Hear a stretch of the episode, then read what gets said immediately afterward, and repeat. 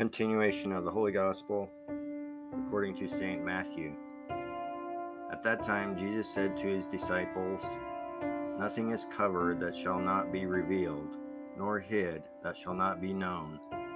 That which I tell you in the dark, speak ye in the light, and that which you hear in the ear, preach ye upon the housetops.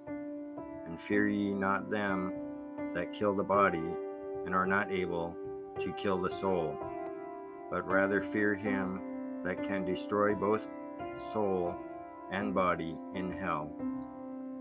Are not two sparrows sold for a farthing? And not one of them shall fall on the ground without your Father. But the very hairs of your head are all numbered. Fear not, therefore. Better are you than many sparrows.